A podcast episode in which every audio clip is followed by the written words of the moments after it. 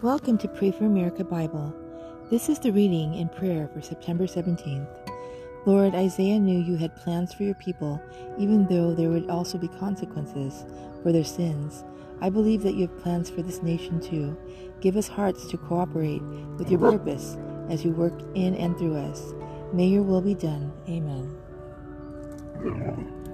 Isaiah chapter 25, 1 to chapter 28, 13.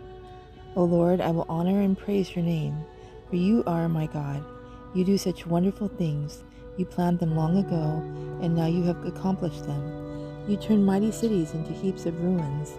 Cities with strong walls are turned to rubble.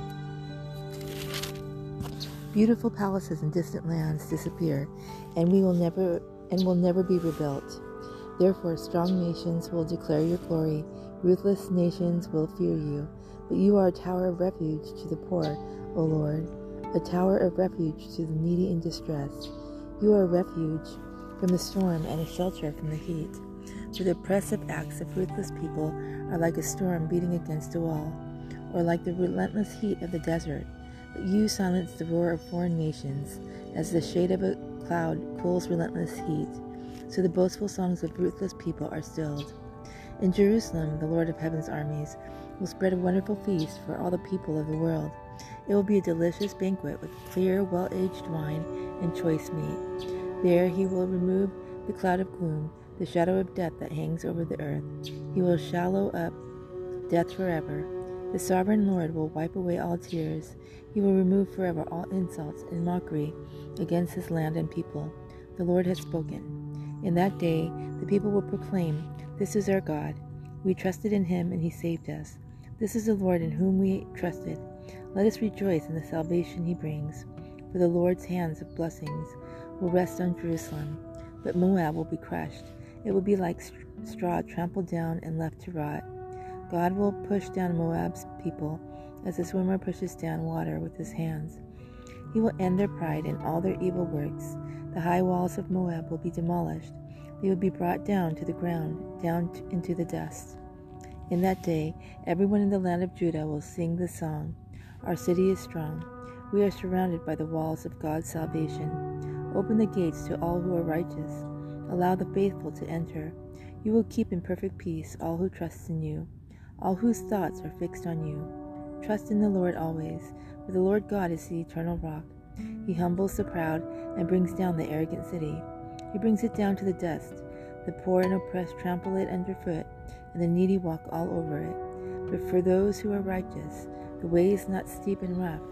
You are a God who does what is right, and you smooth out the path ahead of them. Lord, we show our trust in you by obeying the laws. Our heart's desire is to glorify your name. In the night I search for you, in the morning I earnestly seek you. For only when you come to judge the earth will people learn what is right. Your kindness to the wicked does not make them do good, although others do right. The wicked keep doing wrong and take no notice of the Lord's majesty. O Lord, they pay no attention to your upraised fist.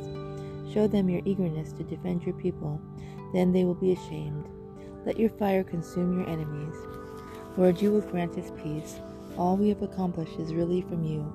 O Lord our God, others have ruled us, but you alone are the one we worship. Those we those we serve before our our dead are gone. Their departed spirits will never return. You attacked them and destroyed them, and they are long forgotten. O Lord, you have made our nation great. Yes, you have made us great. You have extended our borders, and we give you the glory. Lord, in distress we searched for you. We prayed beneath the burden of your discipline. Just as pregnant woman writhes and cries out in pain as she gives birth, so were we in your presence, Lord. We too writhe in agony, but nothing comes of our suffering. We have not given salvation to the earth, nor brought life into the world. But those who die in the Lord will live. Their bodies will rise again. Those who sleep in the earth will rise up and sing for joy. For your life giving light will fall like dew on your people in the place of the dead. Go home, my people, and lock your doors. Hide yourselves for a little while until the Lord's anger has passed. Look, the Lord is coming from heaven to punish the people of the earth for their sins. The earth will no longer hide those who have been killed. They will be brought out for all to see. In that day, the Lord will take his terrible swift sword and punish Leviathan, the swiftly moving serpent, the coiling writhing serpent. He will kill the dragon of the sea. In that day, sing about the fruitful vineyard. I, the Lord, will watch over it, watering it carefully. Day and night I will watch so no one can harm it. My anger will be gone. If I find briars and thorns growing, I will attack them. I will burn them up unless they turn to me for help. Let them make peace with me. Yes, let them make peace with me. The time is coming when Jacob's descendants will take root. Israel will bud and blossom and fill the whole earth with fruit. Has the Lord struck Israel as he struck his enemies? Has he punished her as he, puni- as he punished them? No, but he exiled Israel to call her to account. She was exiled from her land as though blown away in a storm from the east. The Lord did, did this to purge Israel's wickedness, to take away all her sin. As a result, all the pagan altars will be crushed to dust. No Asherah pole or pagan shrine will be left standing. The fortified towns will be silent and empty. The houses abandoned, the streets overgrown with weeds. Calves will graze there, chewing on twigs and branches. The people are like the dead branches of a tree, broken off and used for kindling beneath the cooking pots. Israel is a foolish and stupid nation, for its people have turned away from God. Therefore, the one who made them will show them no pity or mercy. Yet the time will come when the Lord will gather them together like hand-picked grain. One by one, he will gather them from Euphrates River in the east to the brook of Egypt in the west. In that day, the great trumpet will sound. Many who were dying in exile in Assyria and Egypt will return to Jerusalem to worship the Lord on his holy mountain. What sorrow awaits the proud city of Samaria, the glorious crown of the drunks of Israel. It sits at the head of a fertile valley, but its glorious beauty will fade like a flower. It is the pride of a people brought down by wine, but the Lord will send a mighty army against it, like a mighty hailstorm and a torrential rain. They will burst upon it like a surging flood and smash it to the ground. The proud city of Samaria, the glorious crown of the drunks of Israel, will be trampled beneath its enemies' feet. It sits at the head of a fertile valley, but its glorious beauty will fade like a flower. Whoever sees it will snatch it up. As an early fig, it quickly picked and eaten. Then at last, the Lord of heaven's armies will himself be, be Israel's glorious crown. He will be the pride and joy of the remnant of his people. He will give a longing for justice to their judges. He will give great courage to their warriors who stand at the gate. Now, however, Israel is led by drunks who reel with wine and stagger with alcohol. The priests and prophets stagger with alcohol and lose themselves in wine. They reel when they see visions and stagger as they render decisions. Their tables are covered with vomit. Filth is everywhere. Who does the Lord think we are? They ask. Why does he speak to us like this? Are we little children just received, recently weaned? He tells us everything over and over, one line at a time, one line at a time, a little here and a little there. So now God will have to speak to his people through foreign oppressors who speak a strange language. God has told his people, Here is a place of rest. Let the weary rest here. This is a place of quiet rest, but they would not listen. So the Lord will spell out his message for them again, one line at a time, one line at a time, a little here and a little there, so that there will be so that they will stumble and fall. They will be injured, trapped and captured.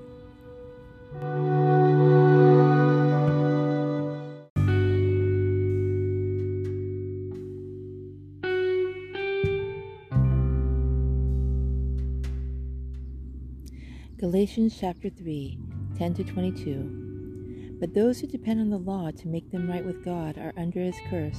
For the scriptures say, Cursed is anyone who does not observe and obey all the commandments that are written in God's book of the law.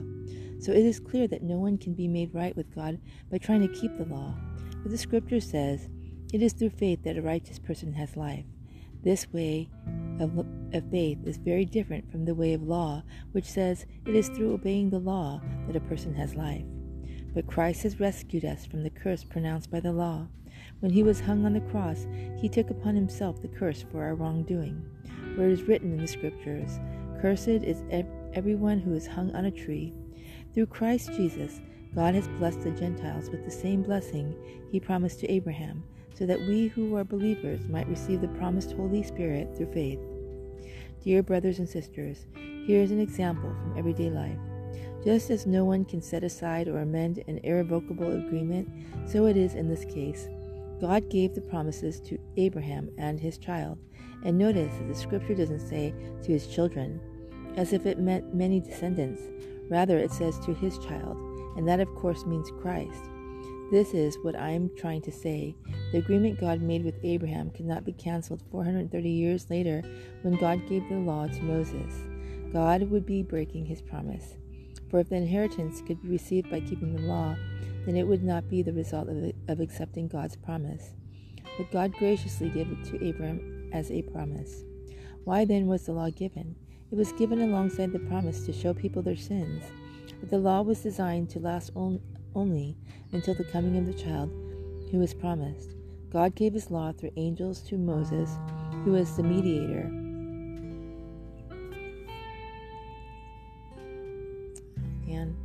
Um, who was the mediator between God and the people. Now a mediator is helpful if more than one party must reach an agreement. But God, who is one, did not use a mediator when he gave his promise to Abraham. Is there a conflict then between God's law and God's promise? Absolutely not. If the law could give us new life, we could be made right with God by obeying it. But the scriptures declare that we are all prisoners of sin, so we receive God's promise of freedom only by believing in Jesus Christ.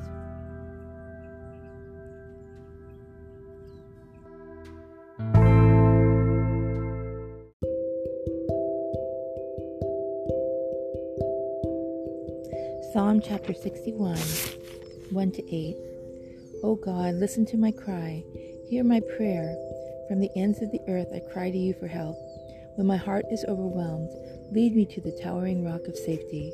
For you are my safe refuge, a fortress where my enemies cannot reach me. Let me live forever in your sanctuary, safe beneath the shelter of your wings. For you have heard my vows, of God. You have given me an inheritance reserved for those who fear your name. Add many years to the life of the king. May his years span the generations. May he reign under God's protection forever. May your unfailing love and faithfulness watch over him. Then I will sing praises to your name forever as I fulfill my vows each day.